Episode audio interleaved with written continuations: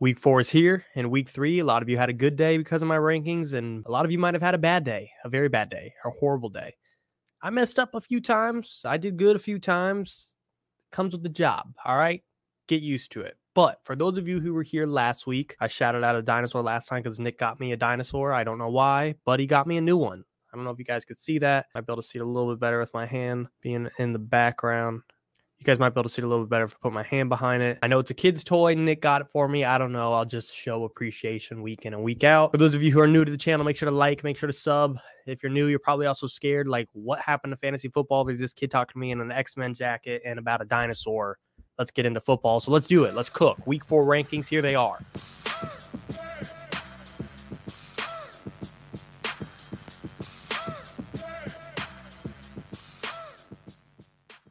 Get into our running backs right away. So one of the things I messed up on last week was Josh Jacobs. I thought he'd have a killer week against the Steelers. He didn't. He's been mid all season. So what am I going to do? Am I going to finally give up on him? Nope. I have him two spots higher than the consensus rankings because I'm not backing down. I usually don't talk about my top five guys because I usually feel like I don't need to hold your hand through it, but Josh Jacobs, I understand there's going to be some pushback on him. So my thought process to have him as a top five, top four back to be exact. The LA Chargers, the matchup. The Raiders and Chargers the past few years have been in a brawl, and right now the Chargers are allowing on average 20.3 fantasy points a game to running backs, and Josh Jacobs in his last three games versus the Chargers has averaged a good amount, not 70, not 80, over 100 yards a game, 111 to be exact. In the past three times he's played LA, that's a pretty good mark. I'm going to trust him. I'm going to trust the process, and I'm going to trust the Chargers defense to let him cook because they can't stop anyone. Moving on. One of the guys I really need to address right away is James Conner. I have him very high up. And in fact, I have him 10 spots higher than the consensus rankings. And my reason being is because he's the RB8 on the season. As much as I think the Cardinals are dog shit, as much as I think every team they play is going to pummel them, James Conner is the RB8 on the season. All right. That that deserves respect there's so only so much of which I could discredit a guy when he continues to put up numbers and be a top 10 play, you know, and he's got a tough matchup against the Niners this week. But if you look at just the Niners as far as how they do in fantasy points for running backs, they are below average. They're in the bottom 16 in the league. They're not in the top 16. Now, if you wanted to take it out of side of fantasy football, this is a stud defense, but we're not here for X's and O's. We're here from W's and L's in fantasy football. And James Conner this week deserves a top 12 spot. After that, I will also admit I've been messing up on D'Andre Swift. The dude's been cooking for over 100 yards on the ground two games in a row. Do I think that's sustainable? No. Am I still concerned of his long term output because of the tush push? Every goal line carry is going to go to Hurts and not a running back. Yes, the dude has clearly in the right spot to where he is efficient enough to deserve RB2 respect. That is me admitting defeat, waving the white flag. He's RB2. He's worthy of being in your lineup this week. Right behind him, Alvin Kamara. I almost put Kamara over Swift, and I'm like, all right, let's pump the brakes, Jameson. It might be a little too early to give a guy top 15 respect heading into the week. We drafted Alvin Kamara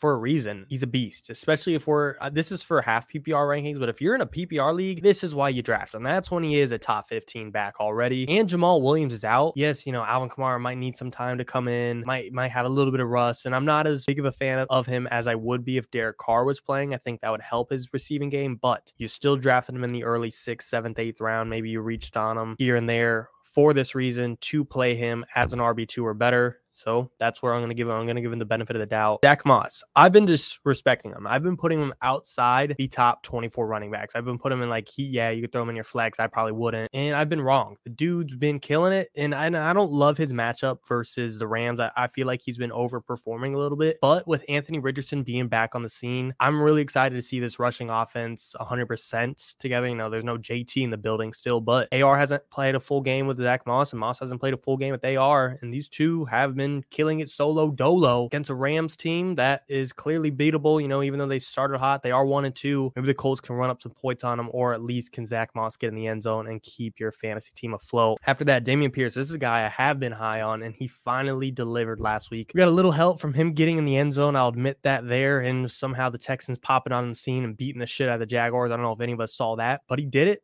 he was a part of it. Might have been a little bit helpful to uh, Tank Dell, but Dameon Pierce eh, got his as well. And now he goes to face the Steelers, who's given up the fourth most fantasy points to running backs this season. So let the kid do his thing. I'm still keeping him in the top 20, given the matchup and given what he did last week. Clearly, he is finally capable of getting in the end zone. And this Texans offense, I know their O line is brutal, and that's kind of the most crucial piece for an offense sometimes, especially the ground game. But clearly, they are capable of moving the ball without it and able to scrape by without a great O line. Like I said, given the matchup, fourth most fantasy points, I- am going to take that all day. I'm definitely starting him as an RB2. One guy I do want to talk about, even though this is right where the experts have him, Javonte Williams. This is a guy I would even recommend buying low on. You know, this isn't a buy low video, this is a rankings video, but I like Javonte a lot. He's gotten more and more touches every single week, and I think he could have had a good day versus the Dolphins if that didn't just turn into a disaster class. But now he gets to face the Chicago Bears, who couldn't be more down bad right now. And the Bears give up the second most fantasy points to running backs to let Javonte do his thing. Next up, De'Von Achane. Look, you guys either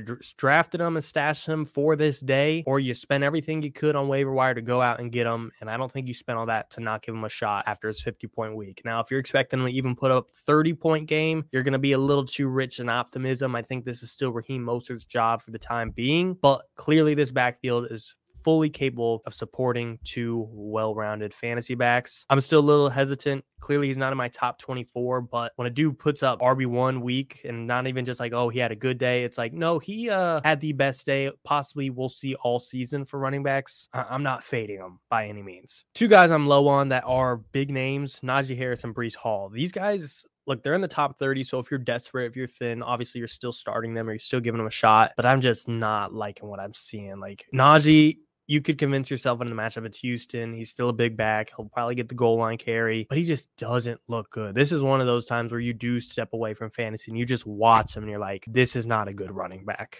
And that is really hard for me to get behind. I don't even like he just has done nothing to convince us he was worth that third, fourth, whatever round value of which you got him in. Whether you're even lucky and he slipped to a late four, or you're stupid and you convince yourself he's going to be worth an early three. It's unfortunate, but I, I, just until I see otherwise, as I see Jaylen Warren looking better and better than Najee, I, I, I can't be sold on him. I'm, I'm not starting him if I have him unless I'm really really desperate. Breece Hall, same thing. He's not done anything we've wanted since week one. You'll see in my wide receivers, I'm not high on the Jets offense now with Zach Wilson. Outside of week one in his big I don't even call it a fluke. His good game of over 100 scrimmage yards, well over. He's done literally nothing. And I mean nothing. And now he goes to play the Kansas City Chiefs, who have a crazy underrated defense right now. So crazy that they allow the fourth least fantasy points to running backs.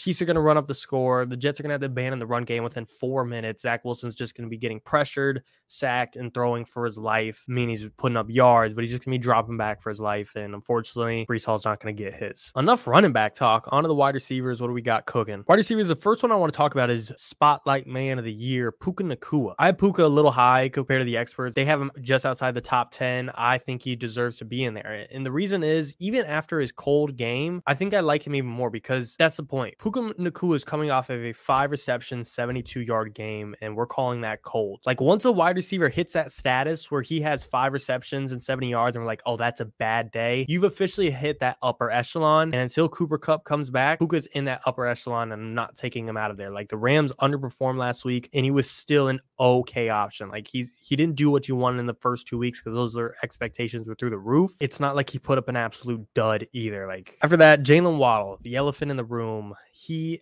on my list is about six spots higher than the consensus rankings. And I understand you have not seen much out of Waddle to to be satisfied with your second round draft capital that you probably spent on him. But I promise you the talent and execution is there. Jaylen Waddle is averaging over 20 yards per reception. That is the second most in the league amongst qualified wide receivers. That's more than Tyreek Hill's own teammate. The volume just isn't there. In game three, he missed. You're telling me he wouldn't have been part of that 70 point game, and I can if and but shoulda, coulda, woulda all day. That's that's the type of offense he's in. They could put up 70 points without him. The days where he's on, he is going to pay dividends and be worth your draft capital.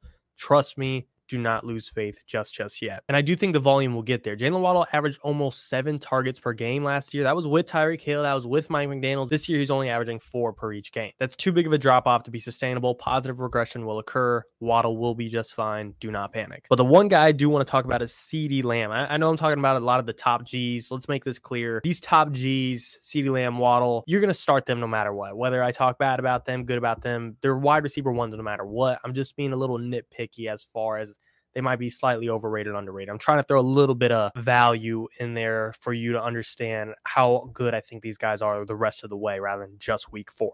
These are week four rankings. I'm just spinning a little bit, spin a little game out there so you know what you got yourself into the rest of the season.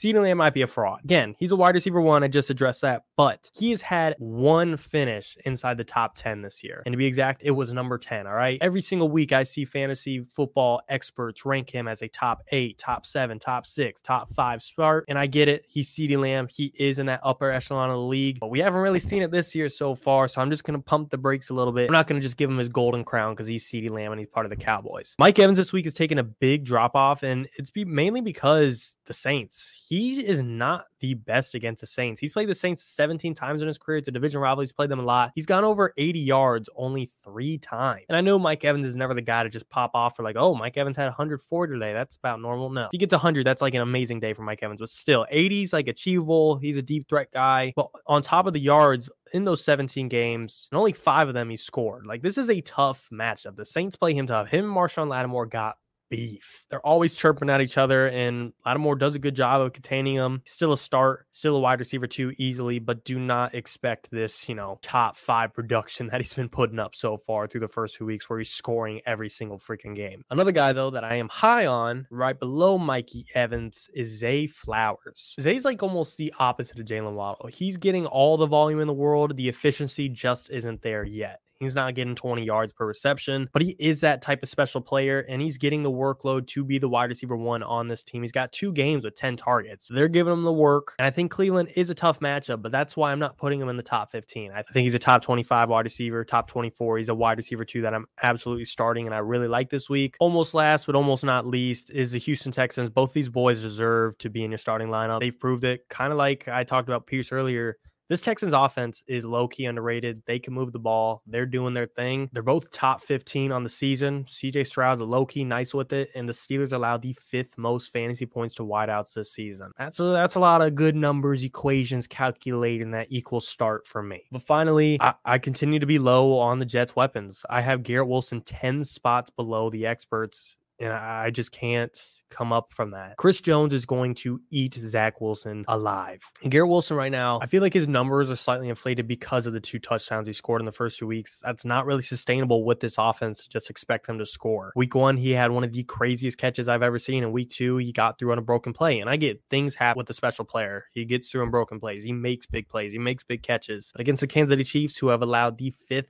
least amount of fantasy points to wide receivers who's going to run up the score on the Jets' ass, I, I, would seriously consider benching Garrett Wilson this week, depending on your situation. You see, I have him outside the top 30, barely making this list. I get if you're in a situation where you need to start him, go for it. That's why he's still respected and at least on the list. But you got a team you're confident with, don't just throw Garrett Wilson in there because his name's Garrett Wilson. Ladies and gentlemen, that's all she wrote. Let me know what you want to see next time. As always, and of course, Again, shout out to the dinosaur that Nick got me. This is Dexter, the dinosaur. The green one you saw last episode was Doug the dinosaur. If anything changes in my rankings between now and game time, you could go to bdge.co and find the updated rankings down to every last minute, second moment right there, right now. Ladies and gentlemen, as always, in course, thank you and good night.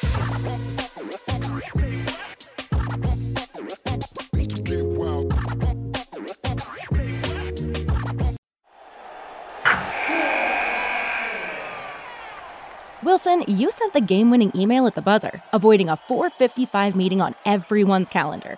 How did you do it? I got a huge assist from Grammarly, an AI writing partner that helped me make my point. 96% of Grammarly users say that it helps them craft more impactful writing. Would you agree? Grammarly helped adjust my tone to navigate tough work conversations.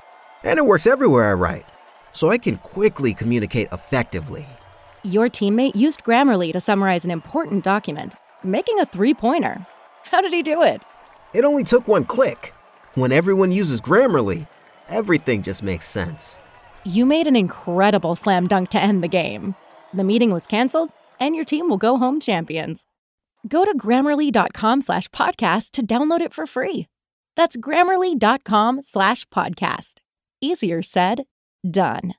New year, new credit scores. Chime makes it easier to build credit by using your own money to make on time payments with a secured Chime Credit Builder Visa credit card. Use it everywhere Visa credit cards are accepted. To apply, just open a Chime checking account with a qualifying direct deposit. There's no annual fee or credit check required when applying. Get started at chime.com slash build. That's chime.com slash build. The Chime Credit Builder Visa Credit Card is issued by the Bancorp Bank N.A. or Stride Bank N.A. members FDIC. Late payment may negatively impact your credit score. Results may vary.